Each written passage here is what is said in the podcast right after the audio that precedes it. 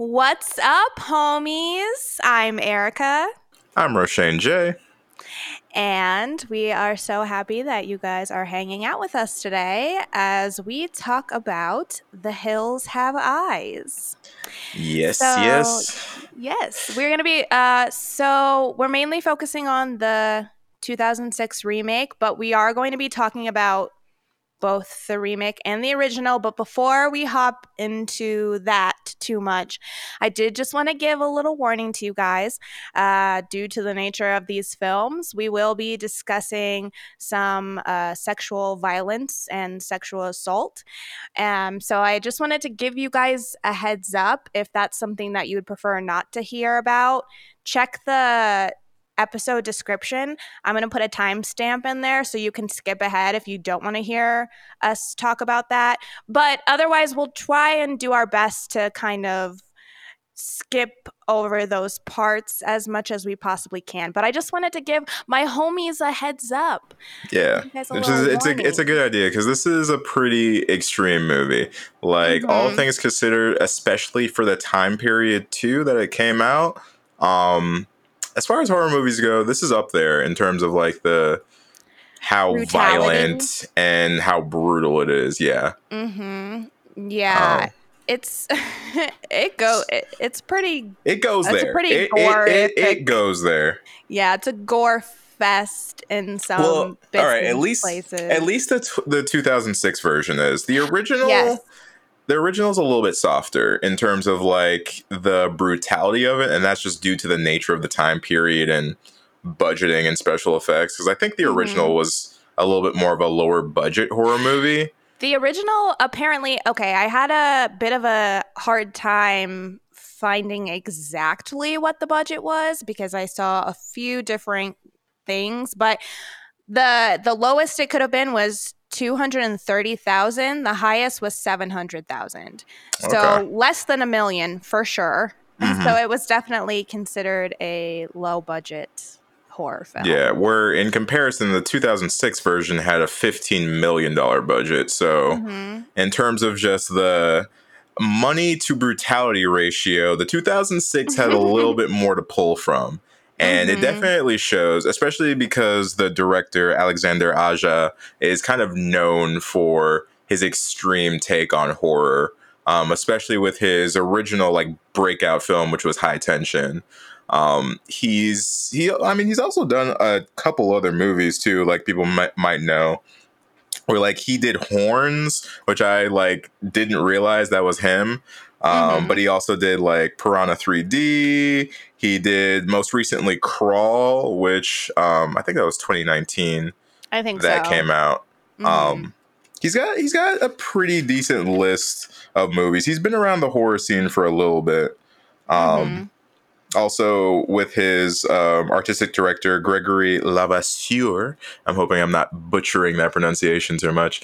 Um, they've been they've been a pairing since High Tension, and I, I correct me if I'm wrong, but High Tension was the film that got them pulled in to do this remake, right? Like that. Yes. Yeah. So they were recommended because so the original is from the mind of the great Wes Craven. He mm-hmm. was the uh, writer and director of the original film, and he produced the remake. So he wanted to be on board for it. He was recommended the them as you know help being at the helm of the new film because of the film high tension and so he went and watched the film loved it and i believe he said that they understood what was truly scary. And so he put all of his confidence and faith in them making the remake. And I think they did a great job. I love the remake. I'm going to come out and say it. Yeah. I love I agree. I agree. It's great.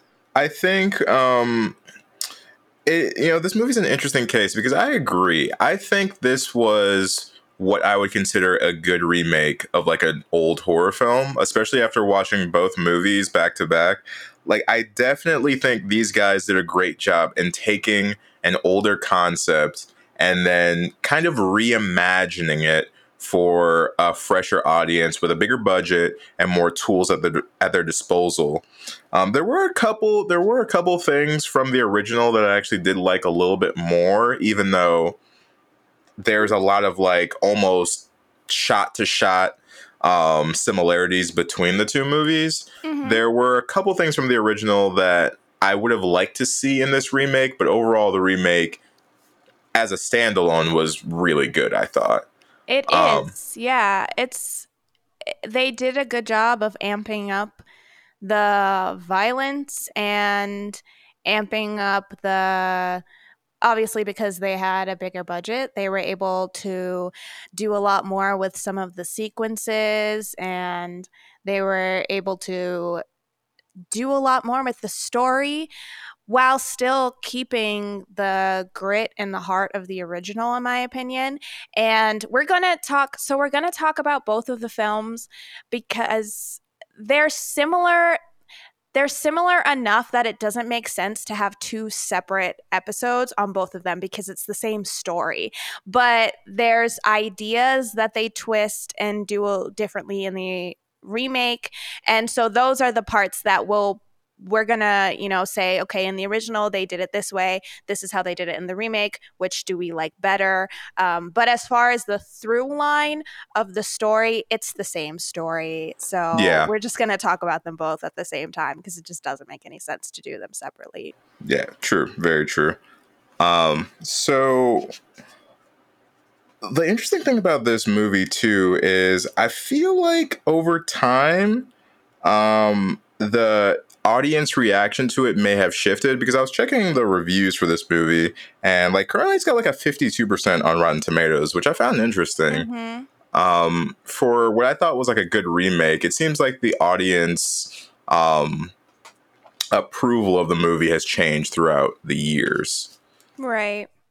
Yeah, because a lot of the reviews that were less favorable to this remake came out the year they were written the year that this came out which is 2006 so i saw a lot of the bad reviews i was reading. I looked up at the the year the date all of them were 2006 and I and yeah, it seems like a lot of the newer reviews kind of appreciate this more. I don't know if that's because as more horror remakes have come out and been really bad, that people are looking back and going, you know what, this was actually a really good remake in comparison to some of the things that we've had. I don't know if that's like that kind of a hindsight or if more people are just discovering it and appreciating I think, it. I mean, I think so because like I mean, we've gone through a couple remakes here on this podcast too, and like a lot of them aren't very good. Like, just putting it out there is mm-hmm. like a lot of times these remakes are not, for one reason or another, they're not capturing the same magic that the originals did.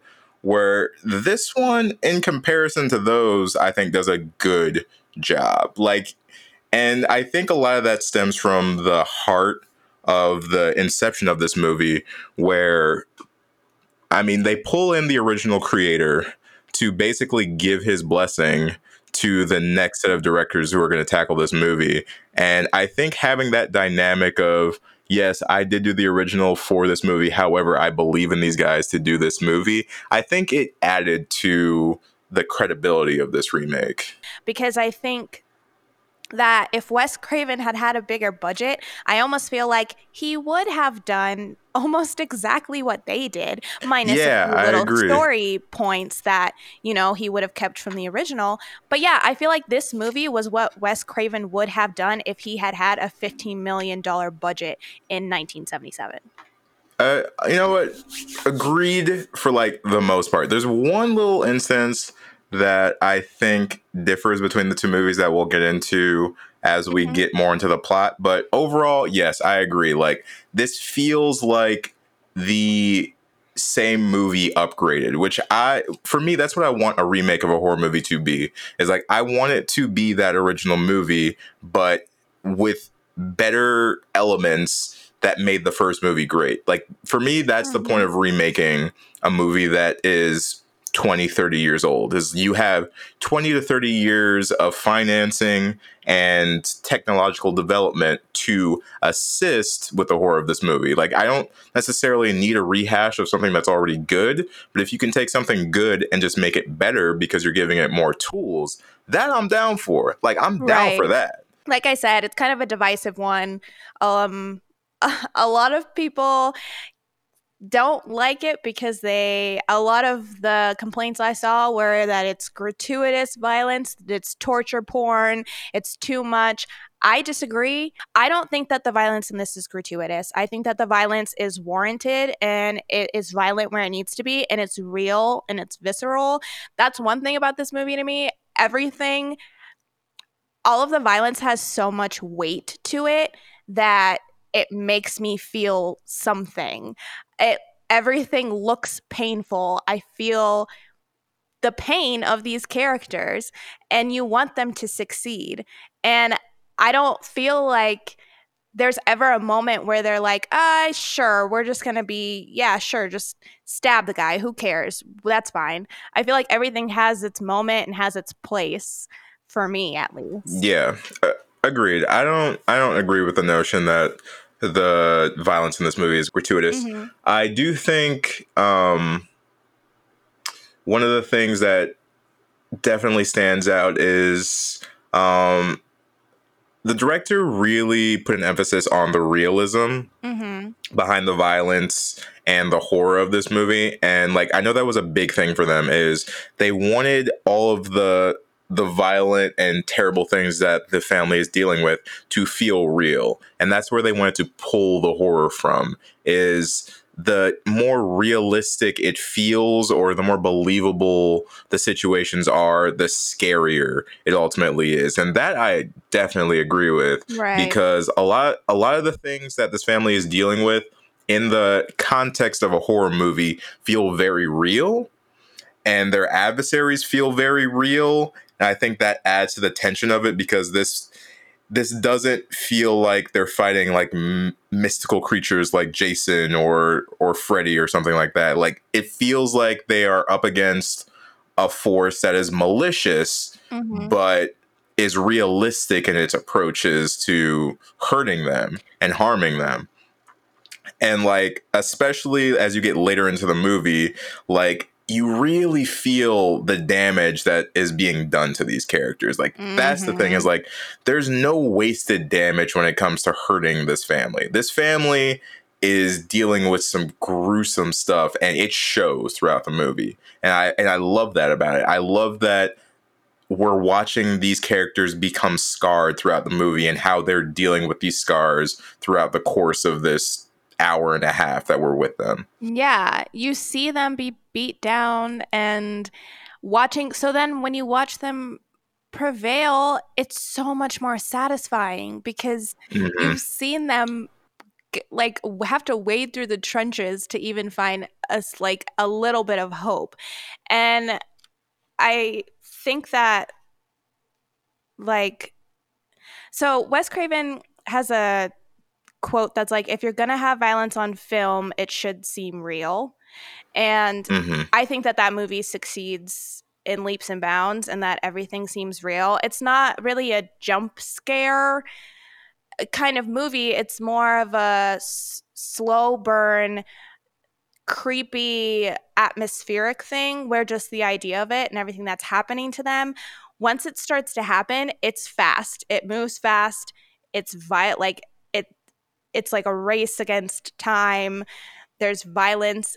Basically, from the moment that it starts to get violent, it's violent the rest of the way. And yeah. that, I don't know, like that reads really true to me that as soon as something bad happens, it's probably going to be a fight like through that. It's not going to be like, oh, you get relief. And then they definitely keep you in that sense of tension as soon as it starts, which the first movie does too, where like once once you're in it, you're in it. You know, like you're you're locked in. You're dealing with this stuff. Mm-hmm. Yeah, it's a it's a strength to both of them. Is it's like you don't get a lot of time to breathe, and I think that's why for a lot of people it feels like it's like hit after hit after hit of gore mm-hmm. because it happens so back to back to back mm-hmm. and you mm-hmm. don't really ever have a sense of like okay now we can chill for a little bit but i don't know i think that that is more realistic to life if you were put in the situation of this family and this is speaking for both films if you're put in the situation of this family and what happens to them yeah, it's going to happen like that. It's going to be back to, you don't have time to be like, all right, now I get a nap and then I'm going to yeah, wake up. There's, there's no actual time to rest in this scenario. Like once you're getting hunted, you're getting hunted. Like it's just, yeah. that is what it is. Mm-hmm. But um, I want to talk a little bit, just really quick, about um, Wes Craven and how he got the idea mm-hmm. for this movie, and then we can go ahead and jump into the plot. Oh yeah, no worries. So first, what we're gonna do right here is go back, way back into time, because back, back, back it up. Uh, we're going back to the 16th century. Oh, so, okay. Yeah, when I said way all, back, yo, you pulled it all back. the way back. Okay. so, um, he got the idea for this from the tale of uh, Sawney Bean. Have you ever heard of the, him? No, I have not. So, Sawney Bean is a man who now he's been talked about in many different there's been like many different accounts and publications about him existing but there's also no proof that he existed. So he's kind of like a scary story possibly a folk tale but he could have been a real person. But so he's uh, living in scotland in the 16th century and he marries this woman and they decide that they're going to go off to off the map. Basically they don't want to work. So they go to live in these caves. And these caves have tunnels that kind of you know jet off into different directions. And it's right off of like the the sea. So water rises up into the caves makes it kind of hard to get into the caves. So it's very isolated for them. Mm-hmm. So, to support themselves, they needed to rob travelers who would take the like the narrow roads that connected to the different villages. They would rob the travelers. And Sawney was like, Well, we can't have anybody know that we live back here, so I'm just gonna kill these people that I rob. Right. No and witnesses, then, there's nobody right, to talk about. Sawney knew what he was doing. He was smart. He was like, We're not gonna have any witnesses we're going to keep it moving and I'm going to get their money. But then he was like, okay, but now what do we do with the bodies? Oh, we'll just we'll we'll bring them back to the caves and we'll just eat them. That way, we don't have to go get food from the villages, and we don't have to worry about any witnesses. We don't have to worry about you know people finding their bodies. Problem solved. Which, for so, how murderous that is, you know what? That's pretty intuitive. Yeah, I give it to him. That, some yeah. survival tactics there. That's all right. It, it's smart. Like I'll give it to him. That is a smart idea. Like terrible but smart. All of your problems. Yeah, yeah, terrible. so yeah, so they become cannibals. They, you know, start building a family, and obviously there's nobody else there, so they continue to grow their family through incest. They do this for years and years and years. Two decades is how long they lived there, killed people, ate people, procreated. Mm-hmm. So at, by the time that they get caught, there's the reportedly there's 48 of them of their family members living in the caves. Finally, they get to a day where they attack a husband and a wife, and they had gotten to the point where they had figured out like almost these tactical maneuvers. They would go at as go out as groups and they would distract people. And while this person was distracted, they would attack the other person, like kind of one of those things.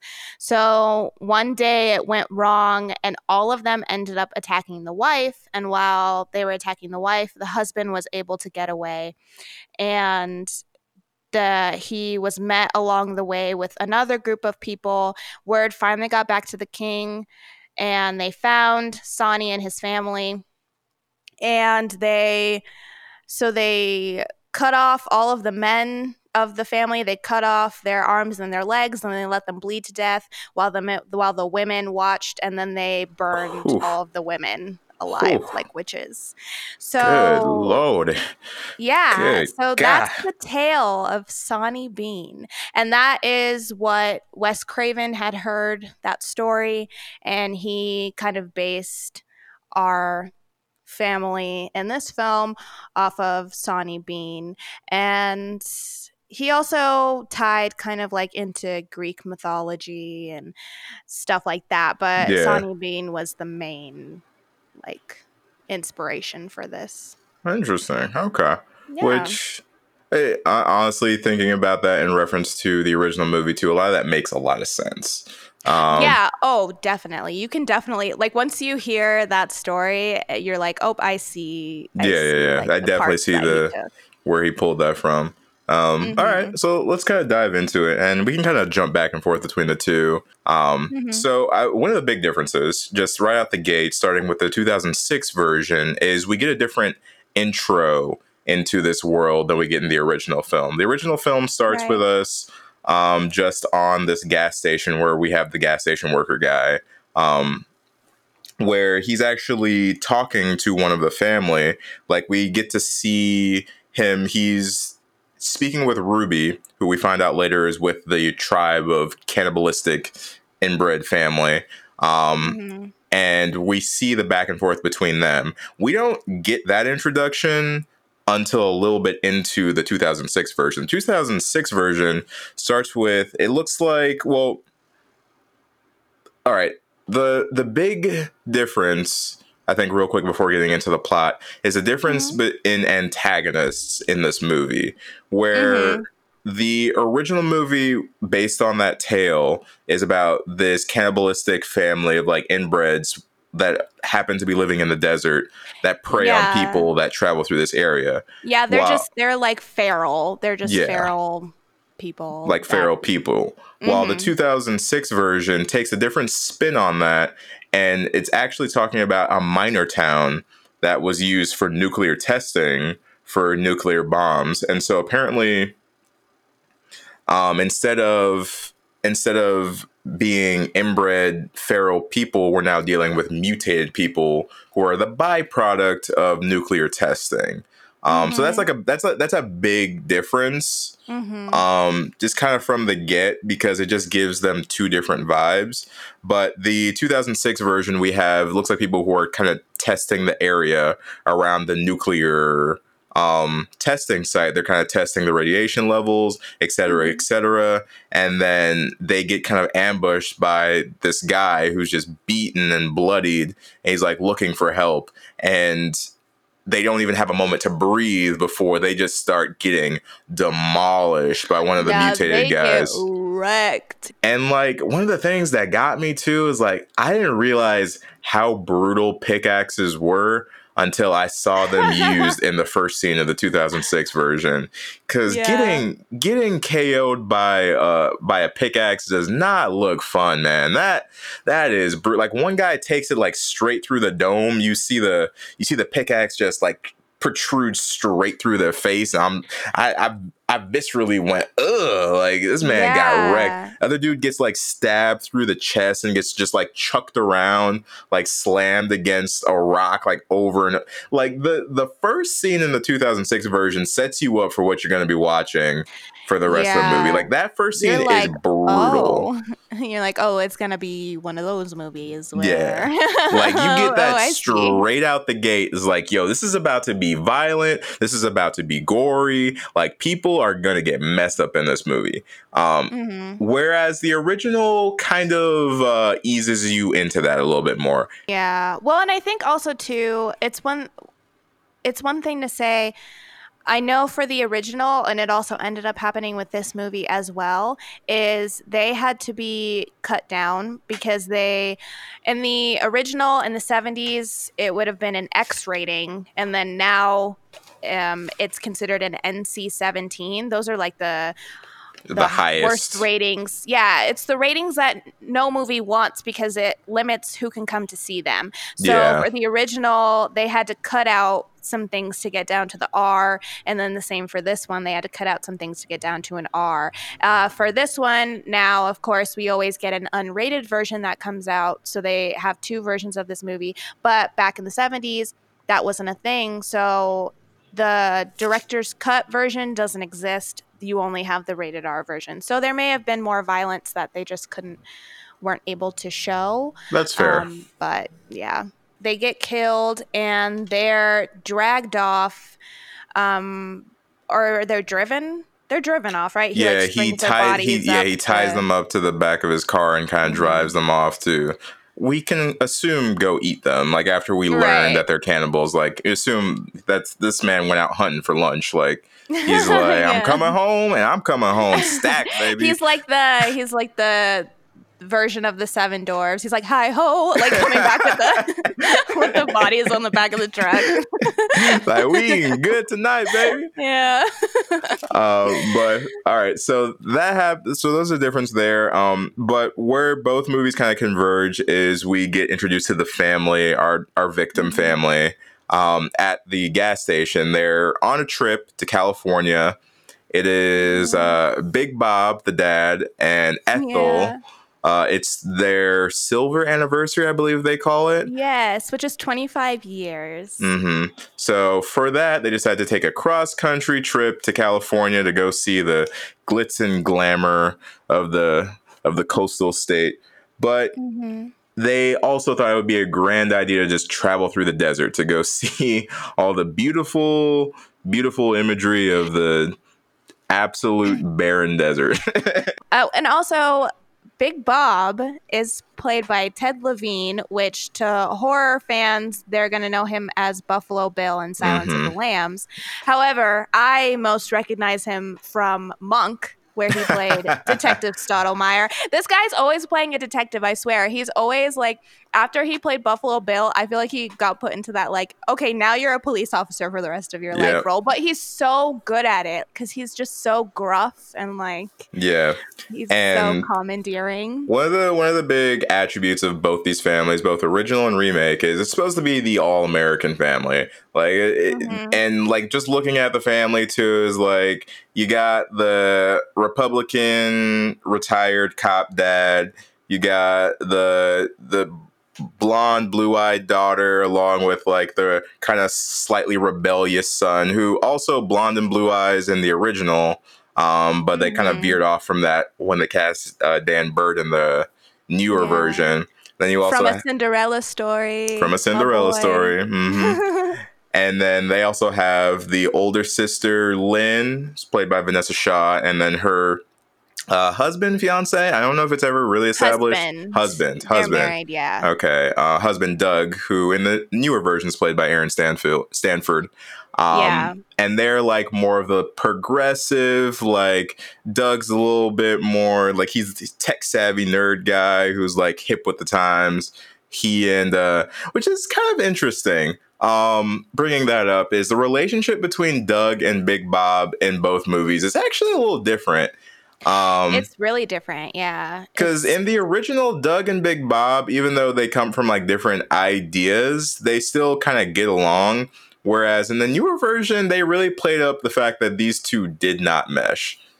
Yeah, so I noticed that as well. It's like in the original, he kind of rolls his eyes at Doug sometimes, or you know, or kind of like scoffs him off. But yeah, it seems like they just have kind of a regular relationship where probably Big Bob is just kind of like, "Oh, you're the kid that married my daughter." Whatever. Yeah. Doug in the newer version is Big Bob's like nightmare liberal stepson where mm-hmm. he's like, God damn it! Like you could have married any dude in the world, and you married this motherfucker. Like that that yeah. that that seems to be the energy behind the newer version, um, which I I'm kind of like 50-50 on that decision there. Um, really?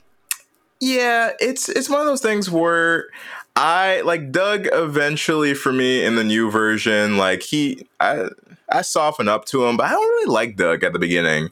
Um, mm-hmm. he's kind of he's he kind of annoys me. I'm not gonna lie. Like Doug in the beginning of the remake is a little annoying to me. Um, mm-hmm. However, one of the things that's like it, it, it's weird for me because I feel like at the beginning of the 2006 version, you might feel the same way, but like I really don't like this family. Like at the beginning of the movie, and really? we're like, yeah, like I I started rooting for them halfway through, like once they started dealing with some shit. But at the get, like these all, like I didn't really care. I was like, yo, man, we get off all these dudes. I would be fine with it.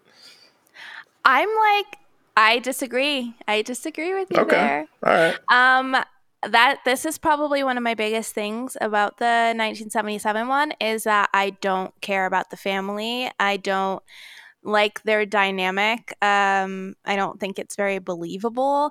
And some of the characters in so, like, Doug in the 1977 version was very forgettable to me. I don't really think that they gave him much to do, considering we follow him for the later part of the movie. I he kind of had no personality. He was just mm-hmm. like you could have inserted any man with a mustache, and I would have been like, "Yep, that's Doug." I don't, you know, like I wouldn't have been like, uh, they wouldn't have had anything that stuck out to me.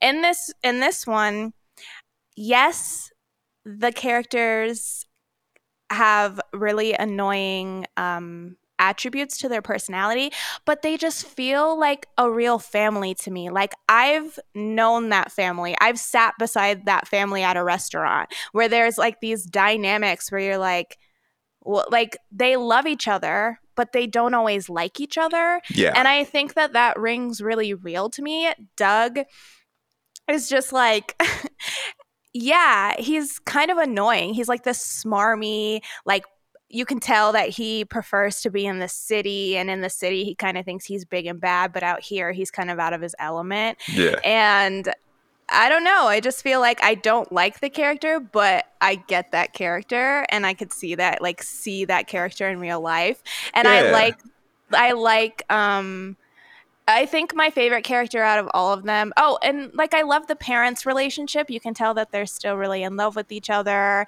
And my favorite character is probably Bobby in mm-hmm. in this film particularly. I didn't really care for him in the 1977 one, but in this film particularly, I I think that he is just like, yeah, he's like that teenager who's trying to be cool with his brother-in-law. He like wants to smoke cigarettes and he makes jokes to his mom that are kind of inappropriate. And then, but then as soon as he makes it, he's like, oh, I'm sorry. Like that yeah. was kind of weird. I shouldn't have said that. And like, like him and his sister, like all right, I, should. I, like I should. Them. All right, I should quickly clarify that I didn't like the family in either version at the beginning. I want to throw yeah. that out there too. Is like both versions of the family. I was like, I don't really care if this Amer- Americana esque family gets butchered right now. Like I, mm-hmm. I didn't care for them that much, but I do agree that the newer family seemed much more real and fleshed out for sure. It and that could be a symptom of the style, the directing style from the you know older version to the newer version or just like a testament to how good everybody's acting was in this movie because I do think all the main characters did really good with their acting. Oh yeah, they're great. And like these guys really know how to portray horror on screen. Like and that's why I said like halfway through the film I feel like I connected with the family and started to actually care about their well being is because the terror that they were feeling felt very real and mm-hmm. even especially especially Bobby's character too. Like I agree. Like I think he really carried a lot of that emotional journey for me because you can see he's the first person to get introduced to the craziness that's happening and you can see it affect him very quickly and he, the actor does a great job in portraying that on screen too. One difference between the beginning bit, like the introduction to, is the the gas station worker too. Um, there's there's a mm-hmm. very interesting difference between the newer one and the older one. Where this one, we get a family that's on this cross country road trip, and they're stopping to kind of fuel up and get directions. In the original movie, th- I felt that the gas station worker was not as malicious as he was in the newer version. Um, right. Because there's a very specific, in the newer version, you see him get like this bag with the belongings of, you can only assume the last victims of the mutated family in the desert. Mm-hmm. And so you're introduced to the, to this idea that these people are being sent to their doom by the gas station worker. And he's fed up with doing this. He says he's done doing it. He doesn't want to do this anymore. However, as the family is getting fueled up and getting ready, um, some of the family members, specifically, I think it was Lynn, um, wanders yeah. off with, because one of the dogs, which they have these two dogs that are very integral to both movies, Beauty and Beast, um, which I love their names. I, I know it's so cute. I love they're that they're two twin German dogs. shepherds. Yeah, yeah, and they're definitely MVPs of both movies, and I love their incorporation into both films. Like two two of my favorite dogs um i think in movies. Like they they they really are some fucking troopers in this movie. Um, top 10 good boys. Top 10 for good sure. boys for yeah. sure. Beauty and beast are on that list. Um but while looking for i believe i think it's beauty um lynn stumbles into the gas station workers. This is in the newer version. He she stumbles into the gas station workers kind of area where he's holding all the uh, stuff from the last victims. She doesn't actually find the things, um, but she gets caught in there, and it's implied that he believes that she saw the missing people's stuff. And right. he, in both versions, know that the dad's a retired cop. So in the newer version, I th- I think you get to see him decide that he's going to kill this family for his own sake. Yes because in the mm-hmm. original version he just tells them to stay on the stay on the road don't go don't veer off into any side streets and then just keep going your direction where in the newer version he purposefully tells them to go down the route that's going to lead them into the mutated people like right yeah he sends them he's like I know a shortcut because Big Bob asks him. He's like, "Do you know of a faster way to get to California?" And he's yeah. like, "Nope, nope you're on the right path. But then as soon as he's about to leave, he's like, actually, mm, I do know a shortcut and sends them down the road, which I I do agree. Like in the original, you feel more sympathy, not sympathy, because he still sent people to die, but you're not like he's not as much of a villain as he is in this one. Because in this one, you're like, okay, you for sure could have let them go, especially because we know that Lynn didn't actually see anything. Yeah, but he so doesn't know that. Nothing. Right, he doesn't know that. But at the same time, I think, I think, I slightly prefer him sending them because he thinks that they saw it because I feel more sympathy for the care for the characters in this movie because it wasn't their fault that they got sent that way. They just trusted this guy and he yeah. sent them there. And it's like there was nothing that they really did wrong. While as in the original, even though the guy is like, You've got to stay on the main road now, you hear? Stay on the main road. He says that 17,000 times. Big Bob still takes the side road and i'm like big bob you fool you killed your yeah. family like if you would have stayed on the road you would have been fine and yeah. it kind of was it just kind of made me be like oh big bob yeah you're kind of dumb I, I, I agree and i think that's one of those like subtle changes that they made in the remake that actually helped the film because mm-hmm. I think it mm-hmm. was a good choice to make the family a little bit more innocent. Where like even if you're like me, and you didn't necessarily care for the family. Yeah, it mm-hmm. wasn't actually their fault that they got sent down to their doom. They were at the wrong place, went into the wrong place at the wrong right. time, and mm-hmm. ultimately we see what happens to them later. But it, it was just such a small small switch, like having giving the gas station worker a reason to want to get rid of this family. Just that little shift kind of changes the whole feel of yeah. everything that's about to happen. Mm-hmm. Because it, it does, it adds that layer of innocence to the family. Now, mm-hmm. moving forward, this is another instance where I think the change helped in the in progressing the narrative of the story more than it did so in the older version. Because in the older version, we are we have, talking about the car crash. We're talking about the car crash here.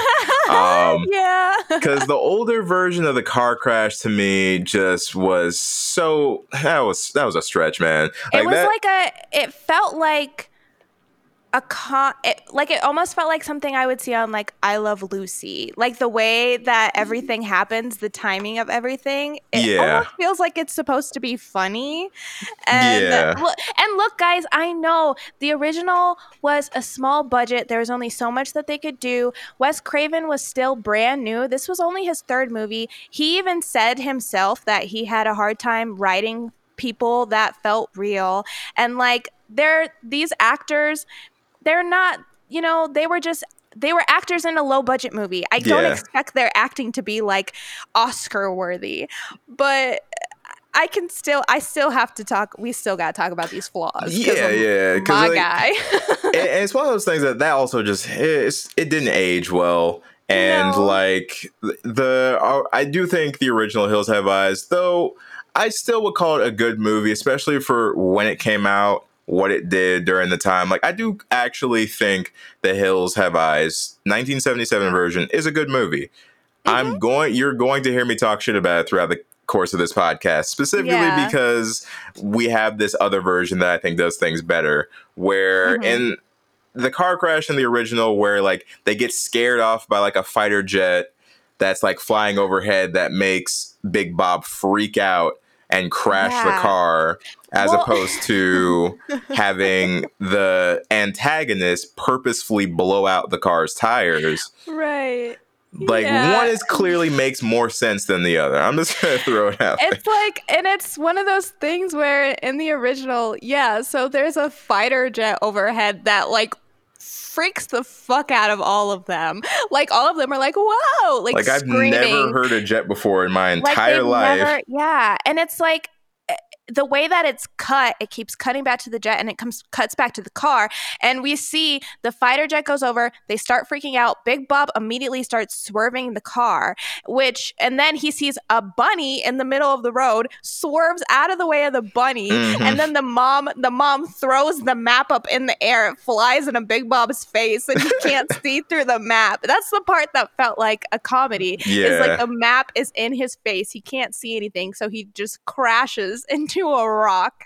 And I'm like, what? It's just Yeah. it's way it's just so like whoa wacky like Wacky, everything. now we're crashed in the desert. Yeah, Ow. I'm like it's like. I almost expected for them to pan back to the road and there's like a banana peel in the middle of the road that their tires slipped on because it would just felt so like slapstick almost. Oh, and then one thing we forgot to mention is that Lynn and Doug also brought their baby with them, which is Mhm. baby baby Catherine. Yeah. So they have a baby with them as well. Oh, and also Lynn is played uh you already said it. She's played by Vinessa Shaw, but she um, is Allison in Hocus Pocus, which I think Mm. is so cool. That's pretty. Yeah, that's pretty cool. I didn't even make that. Honestly, didn't even Yeah. make that association. Um, but all right, so now we got two car crashes, which point goes to the remake because the remake car crash made so much more sense, and I do think that's a thing throughout this entire remake. Is like it takes some of my issues with the first movie and actually fixes them. Which I Right. love that about the remake, where like, yeah, the beginning bits of the original Hills Have Eyes for me is shaky. I definitely think the intro in the first movie is a little shaky, and I think the newer one establishes the tone and atmosphere of the movie a lot more realistically, which ultimately helps the movie as a whole, especially for a movie that is so based on we want to make this feel as real as possible. That this could happen to any family driving out in the desert. Like you could deal with this. Um, Right. Oh, the- also, can I do a small um segue into just Uh, because you said that? Of course. Um, the Seg- first seg away. segue. The first time that I watched this movie, um, I watched it on um, my mini portable DVD player. Me and one of my best friends, because we watched it like either the year that it came out or the next year. So Mhm. I was probably like. I don't know, 13 or 14 or something. Um, but yeah, so we rented that movie and we chose to watch it on a road trip through Oh no. Arizona. oh so as no. we're driving through the desert, me and her were like, "Let's watch this movie." Yeah, like pop in the movie What? Why would you do that? because I didn't know that that I had never heard of this movie before. I didn't know that the brunt of that movie is set in a desert. there, there's like hills and shit all around us, and I'm watching this movie, and me and her were like, um maybe maybe we should watch this later. So we like paused the movie and then we watched the rest of it at a like a hotel that we stayed at like once you night. were safe and no longer driving?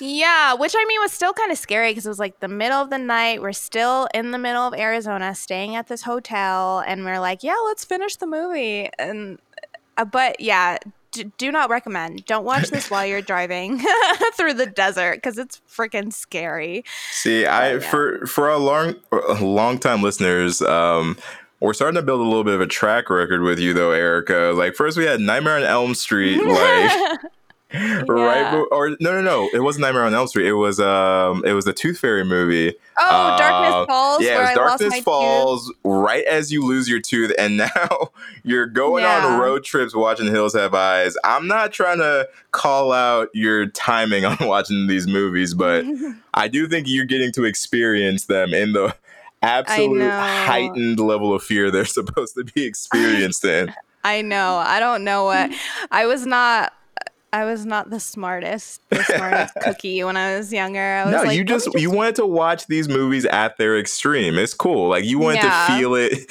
when it was the most raw.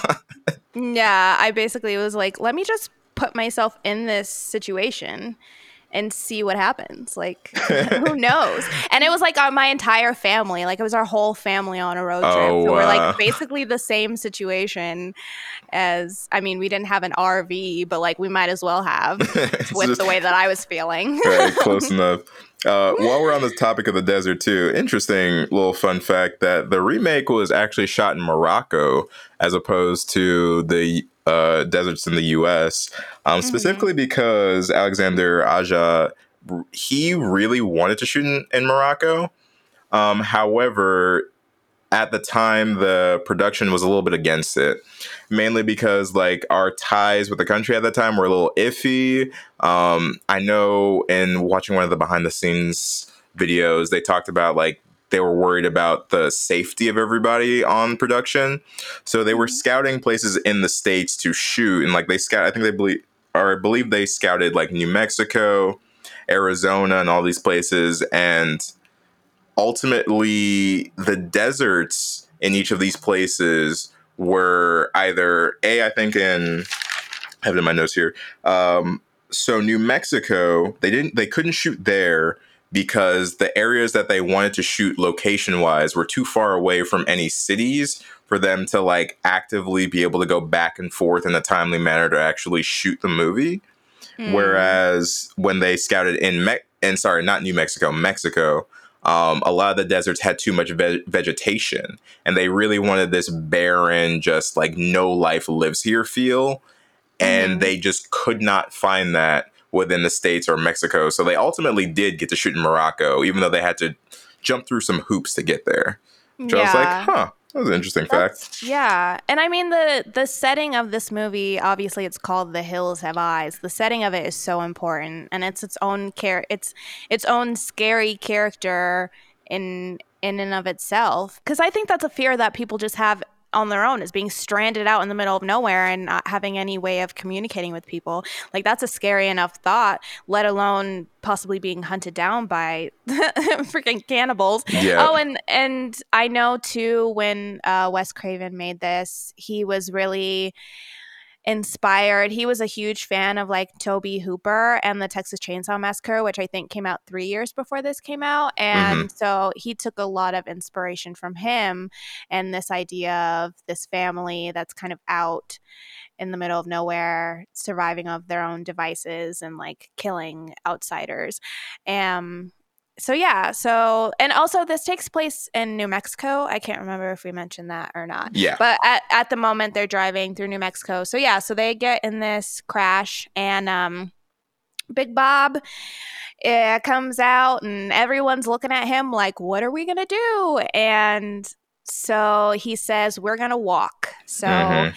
him he decides that him and Doug are going to walk. He tells Doug to walk about five, six miles in one direction. Big Bob is going to walk back to the gas station and get help from the gas attendant. Yeah. And this is one of those ones where, like, all right, so the viewer in me is like, y'all really splitting up in this scenario right now. Like, this dangerous. Mm-hmm scary horror movie scenario y'all gonna split up but it actually makes sense of like what else are they gonna do? They're literally yeah. stranded. They've got no communication. They do have to do something.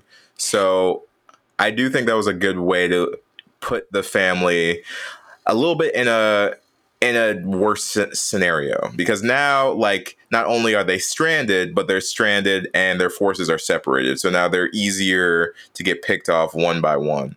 And one of the cool things about the newer movie too is they really capture this idea that the family is being watched the entire time which makes you very uneasy while you're watching it. Like we always get these great like pov shots from who's ever the onlooker is of like they're they're being stalked like you always know that this family's being stalked by something mm-hmm. even if you haven't directly seen it yet and that's something that they also did in the 1977 one but also in that version and i haven't decided if i like this or not i'm still like internally trying to figure it out mm-hmm. but in the older version we get a lot of time with the cannibals. Yeah. Like we almost get an equal amount of time with the cannibal family as we get with our main family. Yeah, which is and, something that I, I took note of too between the 2 mm-hmm. two movies. Yeah, it's almost equally about both families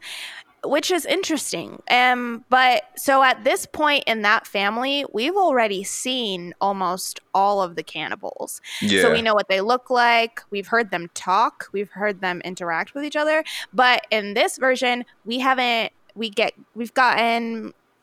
Uh, like a glimpse, or we've heard maybe like a grunt of them, but we yeah. haven't seen we haven't seen any of them yet.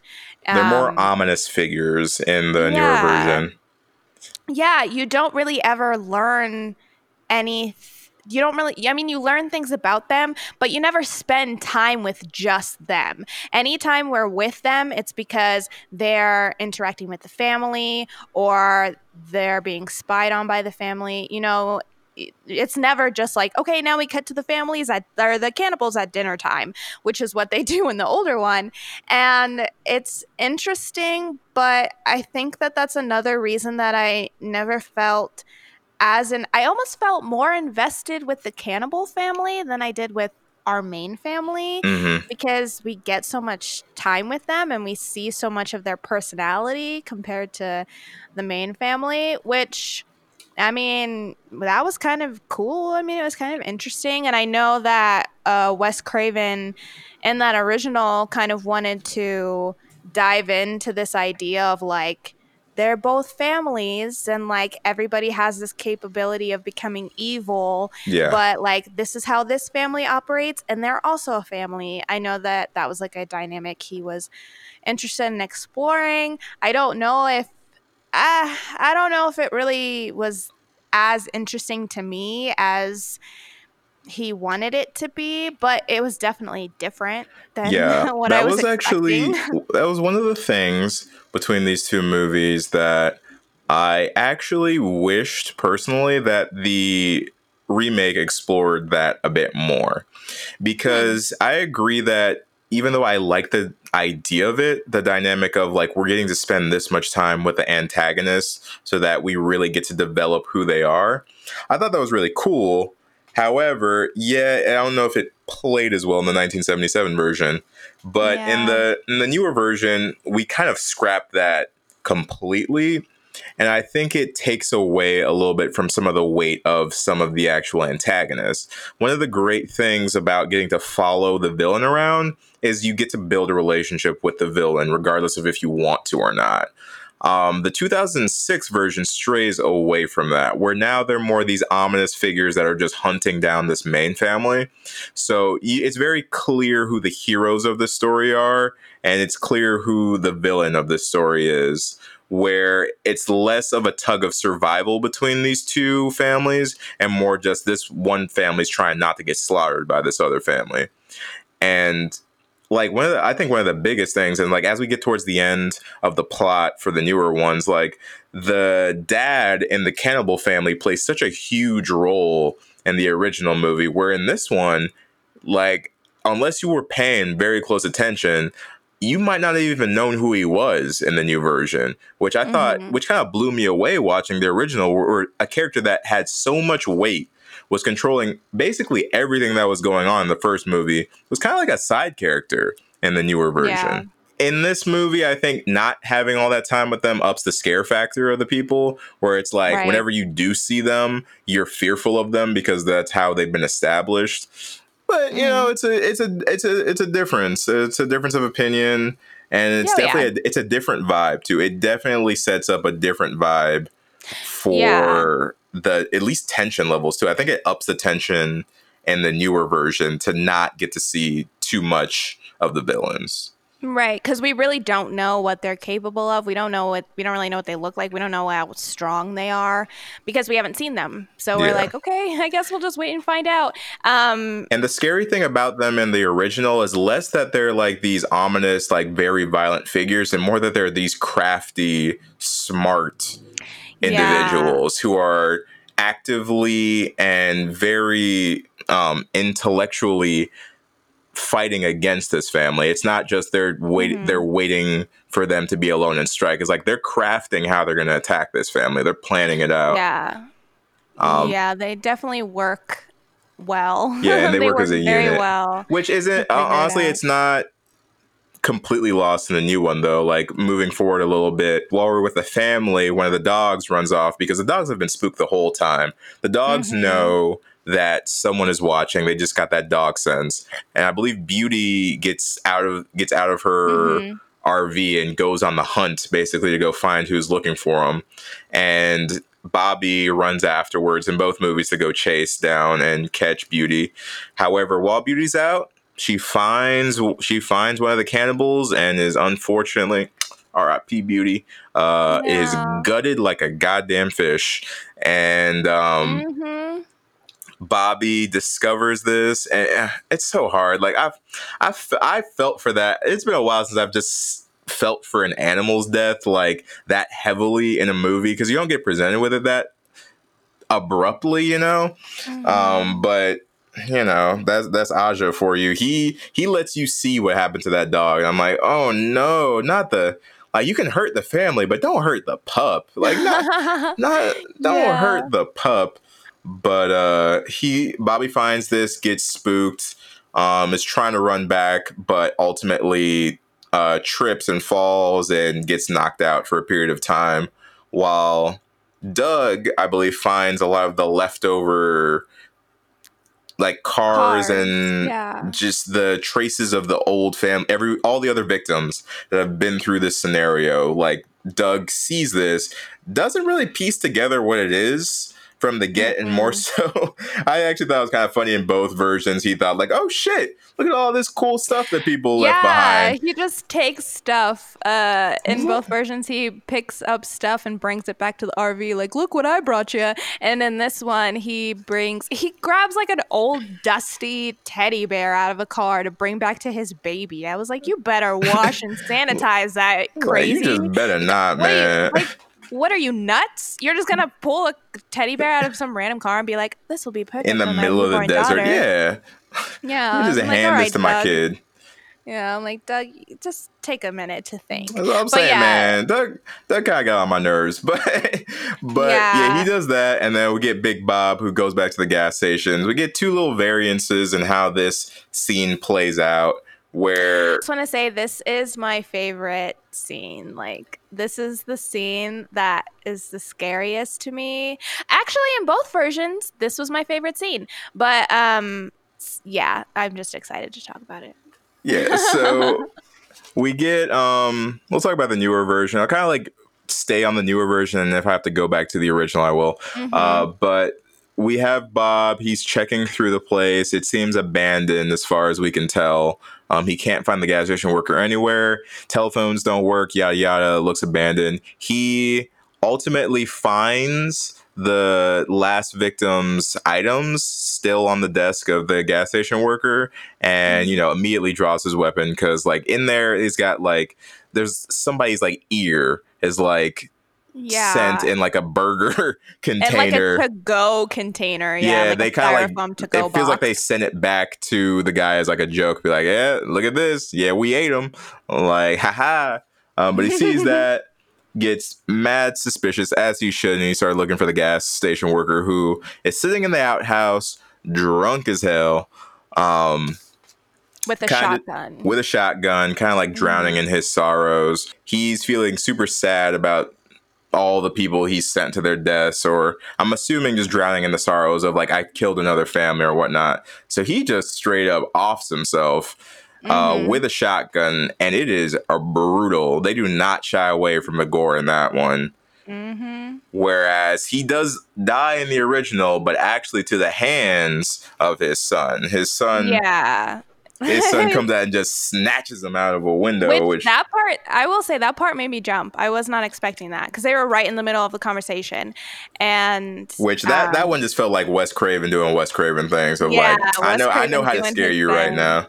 Yeah, because yeah, so in the original, he explains, you know, Papa Jupiter is my son, but he's evil. He killed my other kid, so I sent him out into the hills, and he found some lady, and they started having kids, and now they just live in the hills. Mhm. And then yeah, so and then then in the new one, he explains that they were gonna set off bombs and people didn't want to leave the town, so they all went into the mines to kind of escape, but they set off the bombs anyway and they got trapped and obviously the radiation affected them. And so Mhm. they've just been kind of doing their thing. So he kills himself.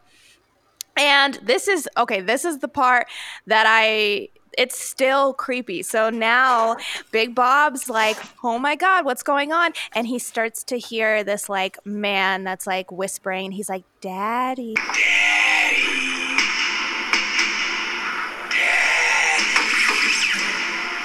And is like saying it out in the darkness. And Bob's like, he's spooked. He's he like turning around super spooked. shooting into the dark, which, like, yeah, me too. So he's like trying to figure out where it's coming from. He can't figure it out. There's a car um, that is like uh, probably, it was probably the gas guy, the gas attendant's car. It's sitting over by the gas station. So he runs over to the car and gets in. Uh, and as soon as he closes the door, he hears, Daddy. And he looks up into the rear view mirror and he sees Papa Jupiter is sitting in the back. You can just see his eyes. And he smashes Big Bob's head into the window, Mhm. like smashes the shit out of his head like a couple times, knocks him unconscious. And then uh, we cut and we see that uh, they're they're like pulling him through the mine. and when he gets taken away, you know that they didn't kill him initially for a reason, and we find out later why they didn't just immediately off him. Um, Mhm. But it's one of those things where, like, now we've established not only is this family being hunted, but they're being hunted maliciously. They're not. Mhm. They're not just out to just find the quickest way to kill these guys. They're they're having their sweet good old time doing this. Yeah, which Uh, I think plays really well. It plays really well in both of them, but I think in this one there's like a little bit of an extra layer with the fact that it was like a nuclear bomb that kind of forced them into this life. Is like they almost feel like they're getting They're- revenge against Yeah, the they're- they- perfect American family. Yeah, it's like Yeah. they were slighted for just living their lives out here. and Now they're taking out all their vengeance on this family. Um, Mhm. Which leads us into kind of like the pinnacle terror part of both movies, which is the ta- the trailer attack. Ooh, yeah. Um, Mhm. which this is this this um this scene or collection of scenes is in both movies and it's like the main attack on the family where Mhm. they at in both movies at this point they found Bobby Bobby has been so Ruby is in both movies. She is like uh the younger daughter in the cannibal family and she's Mhm. good. or so she doesn't. She is not. She doesn't believe in what her family does. It seems like she doesn't really participate at all, and she kind of almost wants to break out of what's being done. So uh, we we realize Ruby has been sitting there watching Bobby, almost kind of keeping him safe. She's like watched him the whole time that he's been unconscious. At this point, Beast has also gotten free of the trailer. Yeah. Beast also ran off, and so both of the dogs are gone.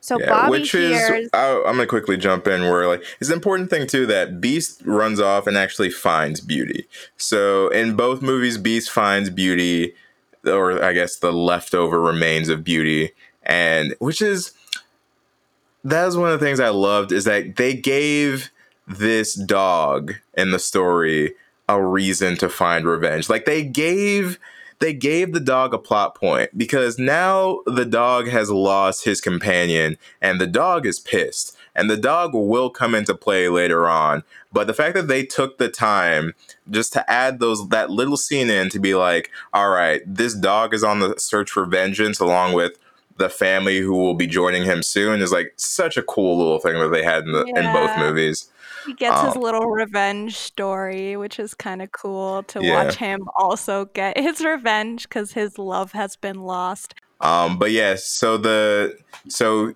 Bobby thinks he's hearing uh, Beast somewhere out, and he's trying to go look for him. Which in the, or- the original movie was the cannibals actually messing with him, if I recall correctly.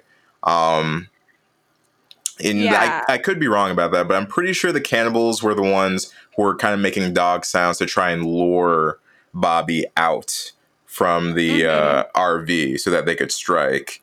Whereas mm-hmm. I think in the newer version, we actually hear barking from uh, Beast. No, it's the cannibals. Oh, it's the cannibals in, the in both. One. Yeah, because okay. if you because in the in the it's a little bit more obvious in the older one because they show you the cannibal making the noise.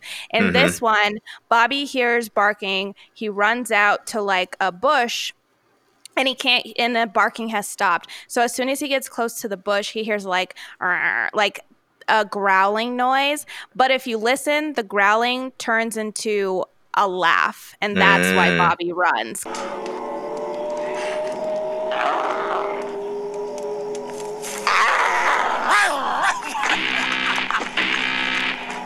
Yeah, but now that Bobby's away and he's the only person with a weapon, the rest of the cannibals, um, Pluto and I believe Lizard, are mm-hmm. now at the are at the RV trailer, and mm-hmm. they've already they've already made made their positioning known. They're starting to break in. Um, unfortunately, both Doug and Lynn against Bobby's wishes, are sleeping in the car. So it's mm-hmm. leaving Brenda and Ethel alone at the mercy of these guys. And, yeah, the, and the baby, baby, and Catherine's the baby, also in the RV. Yeah, are all in the RV along with Pluto and Lizard. And as Bobby's returning from the little from the little uh, trick that was played on him, they initiate plan barbecue Big Bob. Yeah, yeah. They burn Big Bob to a crisp. Like crucifix style, like on some planks and just light that bad boy on fire. Mm-hmm. Yeah, they like set him up. He's like strung up on a tree and then they set the whole thing ablaze and so and the so pluto who was in the trailer he as like because Bobby and Doug and Lynn are all kind of awake and up and moving. So Pluto like sets off the alarm. They light it up to distract the family. Mm-hmm. So when it goes up, Bob is still alive. So he's screaming. Everybody runs over to him except for Brenda, who is now caught in the trailer with Pluto and yeah, Lizard. Pluto Pluto's got her pinned down, and it's mm-hmm. sad because in both movies, um, Doug actually runs into the RV, mm-hmm. but there's a mm-hmm. curtain between him and Brenda, so he's in there getting like a fire extinguisher and stuff. He's worried about Bob who's being burned outside while she's literally yeah. being held down, but she can't say anything. Um, mm-hmm. and in both times, he says to for her to look after the baby which is just such a sad little moment as he's running to go off and help Bob. Yeah. Yeah. So they run over to um, Bob, who is on CGI fire. Um, but uh, so the, the CGI, the CGI doesn't look, they do this like really intense, quick, like zoom in to Bob on the tree. The CGI fire does not look great, but then they switch to practical effects once they're closer and it looks horrific like because they're using a real fire yeah. um, so once they're closer, it looks it looks much better. But yeah, so they're all focused on putting the fire out, and so uh, Brenda is in the trailer, and this she or yeah the RV, and so she gets like sexually assaulted while she's in there, and um, then the they're they're kind of like going through the trailer. They kind of are like going through their food. They're just eating stuff really fast. They they like eat one of the they break one of the birds' necks and like drink the blood. Like they're just running around the trailer do, doing the most. Yeah. And so after like after that they put Bob out and they kind of get him down from the tree. Now that all of that commotion is done, Lynn can hear Brenda and the baby crying. So she goes back to the trailer yeah. When when she gets in there, she finds that Lizard has discovered the baby and she sees, you know, Brenda is crying on the bed and she hits him with a frying pan, right? because mm-hmm. he like he he picks up her baby and he's like, yeah, and she like, immediately she immediately tries to fight back, which good on her. Like she she's not afraid to actually do something about the scenario. But mm-hmm. unfortunately, Lizard has Bob's gun, right? Um, which yeah. he starts brandishing, and now she's kind of stuck in a position of like she can't really make a move because she's at gunpoint. Um, up until Ethel actually heads back, and Ethel walks in on them, you know, at the mercy of these two mutated guys and immediately goes on the attack, which again, credit to both Lynn and Ethel for seeing the scenario and not initially just diverting to being helpless. They're like, I'm going to try and do something here. Yeah. Like they both immediately are like, oh, I'm going up to bat for my family. Like, yeah. And, and it's the same thing in both of them. They, as soon as like they get into the trailer, all three of the women, they try and fight back as much as they can. Yeah. It's just that they, they can't. Like, there's just nothing they can do in this situation. So, yeah. So, um, the because uh, Lizard has the gun pointed at the baby. Um, Lynn also gets sexually assaulted, which is something that doesn't happen in the original, but does happen in this. And so, yeah, Ethel comes in, tries to attack Lizard, but Pluto lets him know what's going on. So Lizard shoots Ethel, and then Lynn. Oh, and then he goes to try and shoot um, Brenda, but Lynn stabs him in the leg with a screwdriver, and so he shoots her point blank in the head instead. So yeah. Lynn Lynn dies right away. The mom is still alive. She got shot in the stomach and like flies back. Like yeah. it's pretty in- insane. She like flies back and falls onto like the side of the RV. And then so the gunshots alert uh, Bobby and Doug, so they book it back to the RV. Mm-hmm. By the time that they get there, their uh, Lizard is like dragging Brenda out, and Pluto is running away with the baby. Lizard tries to shoot Brenda, but he's out of bullets, so he tells her that he'll be back for her later. They like run off into the night, and then uh, with baby Catherine with baby Catherine, and then Bobby and Doug are finally at the RV, and so they kind of have to um, deal with all of the horrific scene that is there, which uh, Bobby stays out and kind of like consoles Brenda. Doug goes in, sees Lynn dying.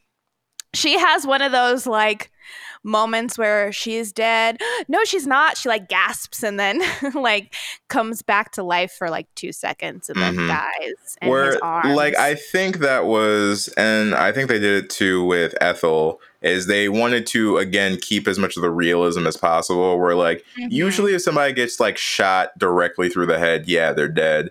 Um, mm-hmm. it seems like she got shot like through kind of like the side of her head.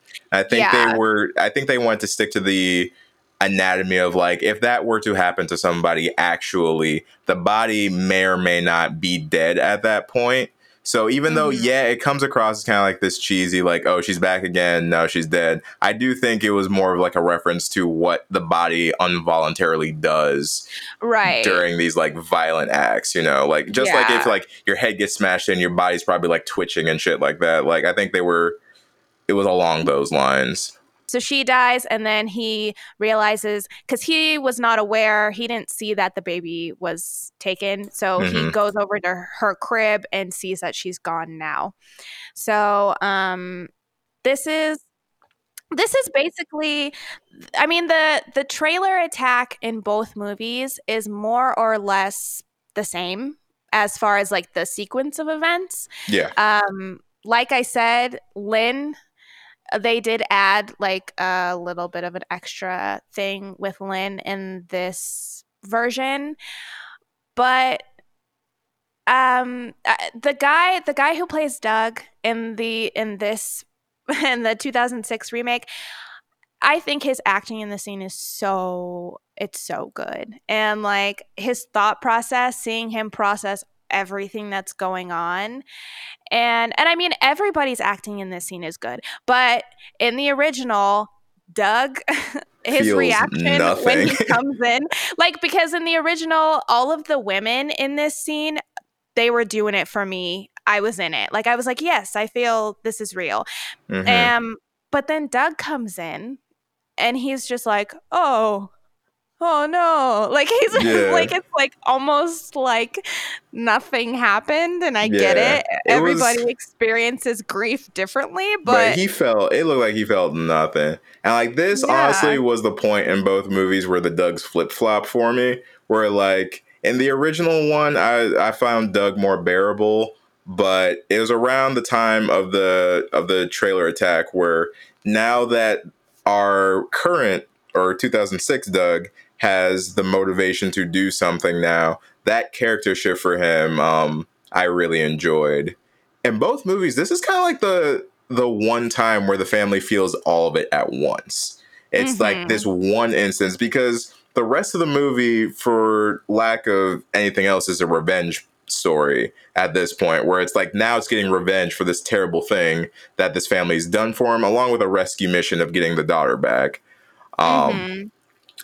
But even though the characters are still going to go through some stuff in the movie at this point, the big the big horror thing was that it's happened. It's there. It's done. Right. Well, and I think too cuz like Wes Craven you know the the other notable movie that he did before this was The Last House on the Left mm-hmm. and mm-hmm he wanted to distance himself distance himself from that movie because it was so controversial but i think it is a very similar thing where it's like all of this horrible stuff happens all at once and then like once you get through that you can get through the rest of this movie like the worst bits of it all happen right in this one moment yeah and it's really really hard to get through but then once you get through that uh, you can like you will be fine. You'll be able to stomach the rest of this.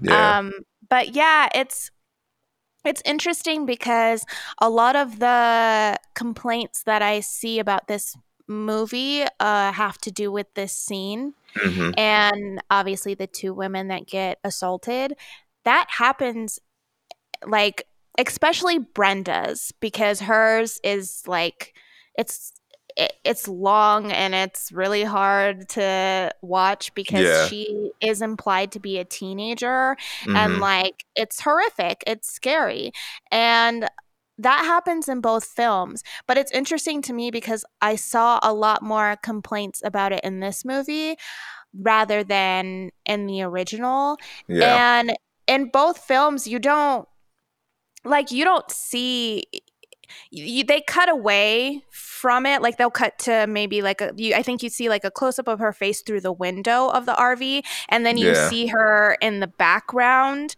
uh, but you're not focusing on them you're watching like they don't they don't make you sit there and watch it all but they imply it enough that like you get this mm-hmm. uneasy feeling because you know what's going on you know it, yeah and it's one yeah. of those things where like it yes, it's in both movies. And, you know, as we progress as a society now, like in 2020, right, like we're getting a lot more rigid about using this motif in movies because like it's used as a tool to make a character that's already deplorable even more deplorable right it's there mm-hmm. to make you really hate a character because they're doing this monstrous thing to somebody my personal feelings about it now is like I get I get that as a tool. I understand that from a plot perspective of like trying to show a character being absolutely terrible.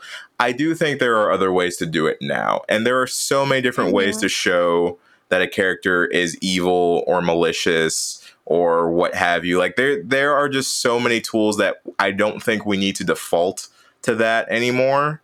Um mm-hmm. personally. Um but I understand its usage in film, especially, you know, this is 2006 too. So, like, I understand its usage in film and TV up until this point, but it's something to keep in mind that there are other ways to present this idea. Yeah, it's not necessary. And there are other ways to, you know, be show horrible things happening because without that happening to her, this scene would still be horrifying. Yeah. Like even if they just went in there and like were just kind of holding her hostage and going through ransacking the trailer because they It'd still, still like be they, just they, as scary. Yeah. Um and I get like I know why he put that in there, especially for the 70s version. Um and it you know, it does seem it it holds true for the type of characters that are you know doing this especially for the like the guys like lizard especially for that type of a character. Like i yeah i it holds true. But I don't think I would like I don't think it's an it's not enough for me to be like that was completely unnecessary and I can't believe they put that in the movie. But I can see that it is it is upsetting. Like and I understand why people might see that and be like nope this is not the movie for me. But I just think it's interesting how in the 70s one they kind of gave it a pass for or like I, some reviewers it seems like that's not an issue for them in the 70s one but it's an issue for them now and i guess that's maybe just because yeah as we've grown as a society we kind of expect more yeah but um I don't know, just something, just some food for thought, something I thought was interesting. But um, yeah, so now that all of that has happened. Beast comes back and that like moment of relief for them when they realize that Beast is still alive. Yeah, also, not only yeah, I was gonna say not only yeah, alive, say, but not Beast, only alive. Beast while this shit was going down, Beast went hunting. Be- like oh, like yeah. I said earlier, Beast. This is a revenge story for a lot of characters, and Beast is one of those characters because mm-hmm. there is one cannibal who uh his name in the new one is goggles um yeah. but he's kind of the one that's like watching the family so that he knows how to and the the cannibals communicate via radio as well so he's the one mm-hmm. kind of letting them know where everybody is uh beast finds homeboy and uh beast beast messes yeah. homeboy up and I like I like the new version of how Beast because in the original Beast just knocks Goggles off of like a canyon, so he just falls mm-hmm. to his mm-hmm. death. And the new one, Beast eats him, like rips yeah. him up, and then brings his arm as a tribute. With the walkie-talkie still in his With arm. the walkie-talkie still in it, which then, after such a great scene for the new one, led to just a shitty decision and this was a plot point for me where they did it okay in the first one, where they now have the walkie talkie so they can actually hear the communication between the cannibals. Where mm-hmm. in the mm-hmm. new one, Doug straight up talks into the walkie talkie to the people, being mm-hmm. like, hey, why are y'all doing this? Like, bro, you got their communications and you immediately just out yourself. Like you could you could have just yeah. not said shit and heard everything that they were going to say for the entirety of the movie but your eyes had to be like, why are you do-? like at this point? Do you need to ask that question? Like, do you really yeah. need to know like why they they've done it? They're doing it's the shit to you. a little late, yeah. It's a little bit too late for that, Doug. I think we're past the, um, yeah. the questions phase, the getting to know you phase. I think yeah, we're that. we're past we're we're far past that. Uh, I believe Doug Doug and Beast are going out to go search for the baby, while Bobby and Brenda stay behind and kind of lay. They're kind of keeping home base, but while Doug's away, they're also kind of Scooby Doo Home Alone trapping mm-hmm. the uh, RV and everything for the potential return of these guys because they did say they're coming yeah. back. So yeah. they're trying to be prepared. And yeah, so they're just kind of waiting it out at the moment. So Doug basically is like, hey, Beast, like, lead me. You show me the way. So Beast, like, takes him through the mines and into, like, a, it's a nuke town. So it's like a, a fake town that the government sets up to, like, test when they're going to set off a nuclear bomb. They, like, set up mannequins and they, like, build these houses and stuff so that they can see the effects of, like, what the bomb would do to a town, like how close, you know, it would be to the bomb, etc. So yeah. it's a nuke town that and this is where it cannibals also, live in. It also varies a lot from the original mm-hmm. movie too, and on purpose. They did they did this for a reason mm-hmm. because they did want to add something new to this remake. And um, Alexander and Gregory talked about how by taking this mutant like radiation route, it allowed it gave them the ability to introduce this nuke town where the original deals with strictly the hills and the desert like that's the setting for the entire time like mm-hmm. by having them at this nuclear site it opens up this new sort of environment for Doug to have to travel through for this revenge and rescue mission where we get a little bit right. of variance in the stuff that we're seeing and you know I kind of I dug it I know a lot not yeah. a lot of people or it's kind of like a split of people who enjoyed this variation of the second half. But I kind of liked it more because I feel like it added to the tension. Um, it gave us something different to look at for how scary being isolated in the desert is. It is a, seeing a lot of the same visually. So I right. I think I I found it visually appealing to see something different at this point in the movie. Which which second half did you prefer here? Um, this one. This one, yeah, I was gonna, I was gonna say remake. that too. Um, because so like I know a reason that they made Doug the way that he is in this in the remake is because they wanted him to have his straw dogs moment. Have you ever seen Straw Dogs? No, I have not.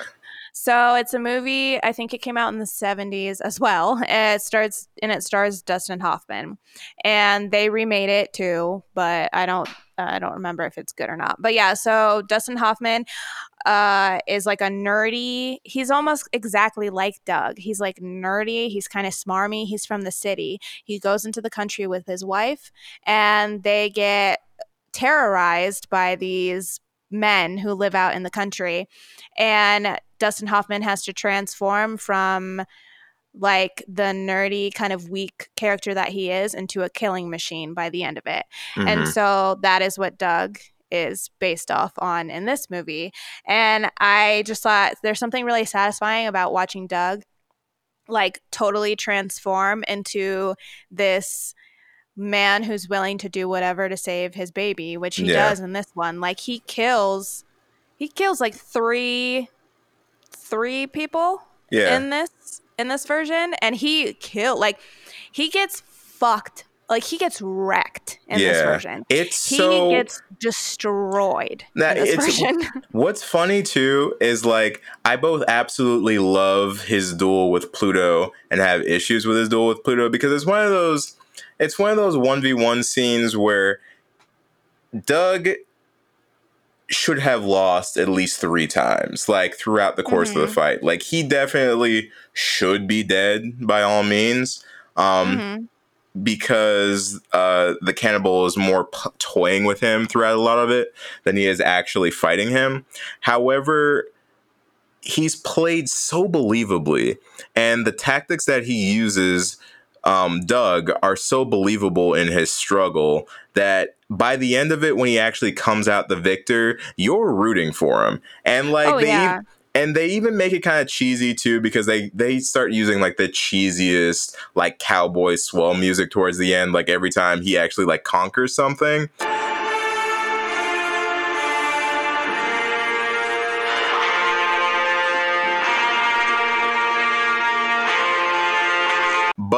I let it go because I was kind of for it. Like I'm not gonna lie, like I was kind of, like watching him struggle his butt off to actually take these guys down, and then Mhm. doing it, then having him standing proud with this, you know, orchestral Western music behind him. I was like, you know what?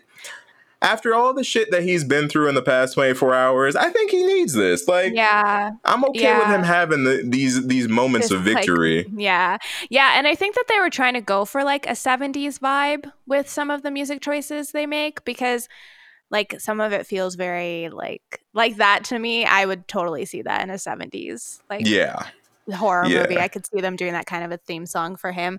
But yeah, so he has this huge fight with Pluto and he's like he gets his fingers cut off. He gets like thrown through a wall. He's like, he's, like, covered bloody- in blood by the end He's of a it. bloody mess by the end of it, but with the help of um Beast Ex Machina, he like is able to like overtake Pluto and kill him. Yes, might have gotten away with it too. If it wasn't for these blasted kids and their dogs.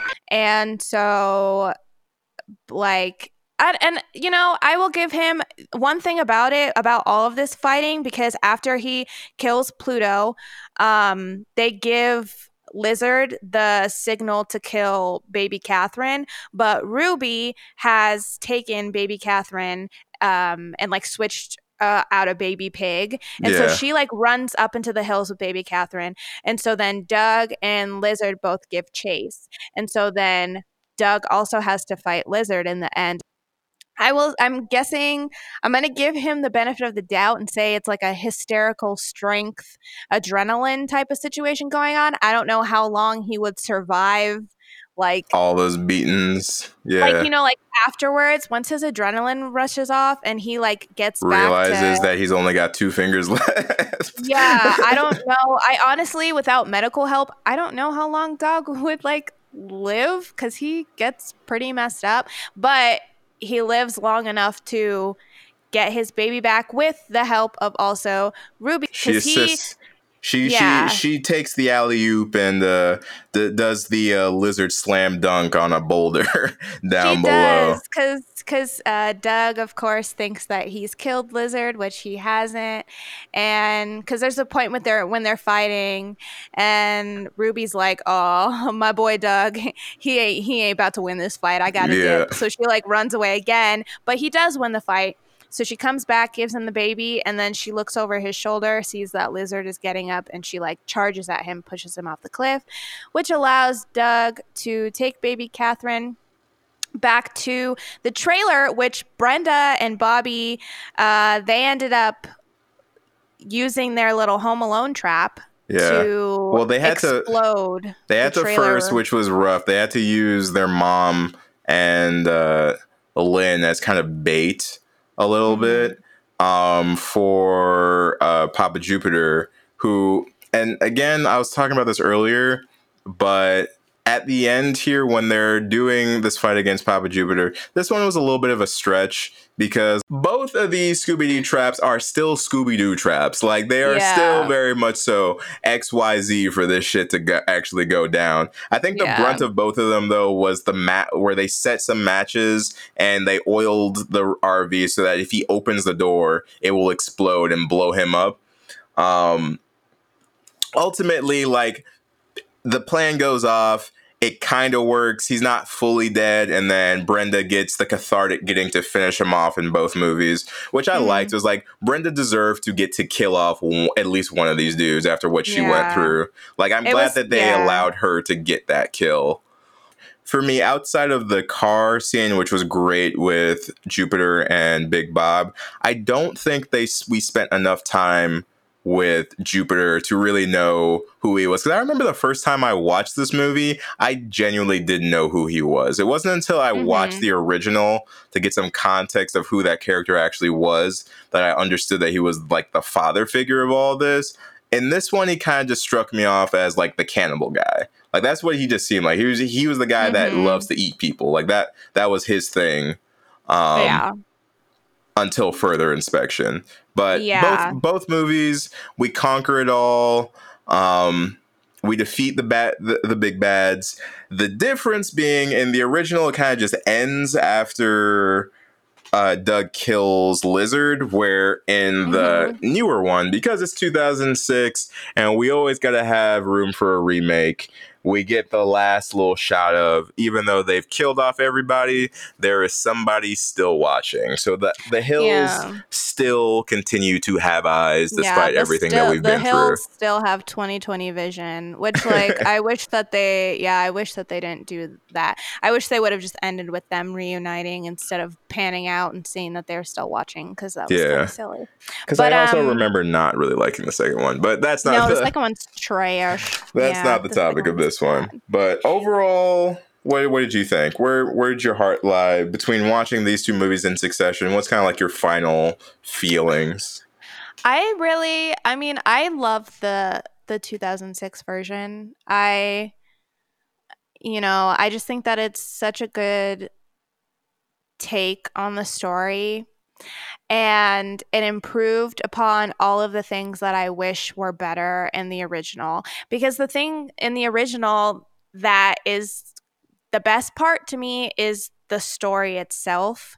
They could only do so much with that story. And I don't, there's something about 70s movies that are always going to feel like really visceral and really gritty and really raw to me that that is something that 70s horror films are always going to feel that way. I don't think that you can re- recreate that feeling. And there's something about that that's creepy into itself. So mm-hmm. I do love that, you know, kind of raw, low budget feel of the original. I think that that adds an element to it that is really interesting and is really scary on its own. But yeah. the remake just does such an amazing job elevating everything from the original one and adding its own spin and becoming something that I think is just as creepy and like yeah. is really good. So if anybody were to ask me like which one would I prefer, I'm probably gonna see say the remake. Mm-hmm. Um, but I mean, they both have their pros. They both have like little cons where I'm like, okay, but yeah, I think the re- the remake is solid to me. Like, I would recommend it to anybody. Yeah. What about you? Um, I definitely agree. Uh, I like the remake a lot more. Uh, I think that the 2006 Hills Have Eyes is a great movie and watching the first one too for reference helps. It's a great way to see a good remake to me. This really was them taking a good idea, expanding on that good idea, and adding things to further push that idea to a different level. Where the original, though a good story, interesting take, creepy, all the above, I think it didn't have the scare factor for whatever reasons, be it budget, be it when it was made, yada yada. It it did not have the same scare factor that the remake did, and I do think the remake by now they sacrificed something to do that. I do think they sacrificed the personification of the villains in the newer movie and replaced that more with heightening the violence and adding more fear and scare into it but it's something that I was willing to let go for the sake of having a scarier movie. Like they, mm-hmm. the Hills Have Eyes remake, I will always fight that that is a much, much scarier movie than the original. Um, mm-hmm despite yeah. the fact that I did like the things that the first movie did. For the amount of times we talked about this too, is like I realized as I was watching it for this podcast how many times I have seen this movie. Like it it it's mm-hmm. crazy to me that this had to have been maybe like the sixth or seventh time I've watched this movie, and it's still like frightening and tense to sit and watch. And I think that's Yeah. a tribute to the movie. It's like I've seen it so many times. I know exactly what's gonna happen. I know every single plot point, and it's still like my my heart is just racing watching Doug get sliced up by Pluto, Yeah. even though I know he's gonna win. Like it's still hard to watch, and like that's just Yeah. a tribute to the directing and how they you know played a lot of this stuff out. I love a I love a horror film where no matter how many times I watch it, I still feel something. It's not just like oh, watching this Yeah. again. It's like I still there's still something about it that gives me like this feeling in my stomach where I'm like ooh, You get that So- that good scare. yeah, that that good that good scare. So yeah, that's the Hills Have Eyes. Yeah. Um, let Which us know. It's fun to watch. It was also it was a it. Yeah. recommendation too. Um, yes. Thank you for the recommendation. Yeah, this was definitely a fun one to go back to. So like, yeah, Mhm. guys, if you if you leave us comments about what you want us to watch, like we we we read those. Those are not just Mhm. going into some ether of suggestions that are in a box somewhere. Like we look at these suggestions and we we take them to heart. go ahead and find us on our social medias. We are at Homies of Horror on everything. So yeah, look us up. Uh, send us message or just a comment if you want us to watch anything in particular. You can also email us, and we are homies of horror at gmail.com. So, yeah, let us know if you guys have anything that you want us to take a look at. And go ahead and follow us or subscribe to us so that you can be notified when our new episodes come out, which is every Monday. Please let us know if you guys have seen either one of them, both of them. What did you think? Um, which do you prefer? I would love to hear your guys' thoughts about the remake especially because I definitely do think it is one that you either love it or you hate it. I haven't really seen any in betweeners. Mm-hmm. It's it's one or the other. Mm-hmm. But yeah, other than that, I think that will be it for today. All right, all right. I'm looking forward to seeing you guys next Monday. Yep. All right, guys. We'll catch you then. Stay spooky. All right. Bye, guys.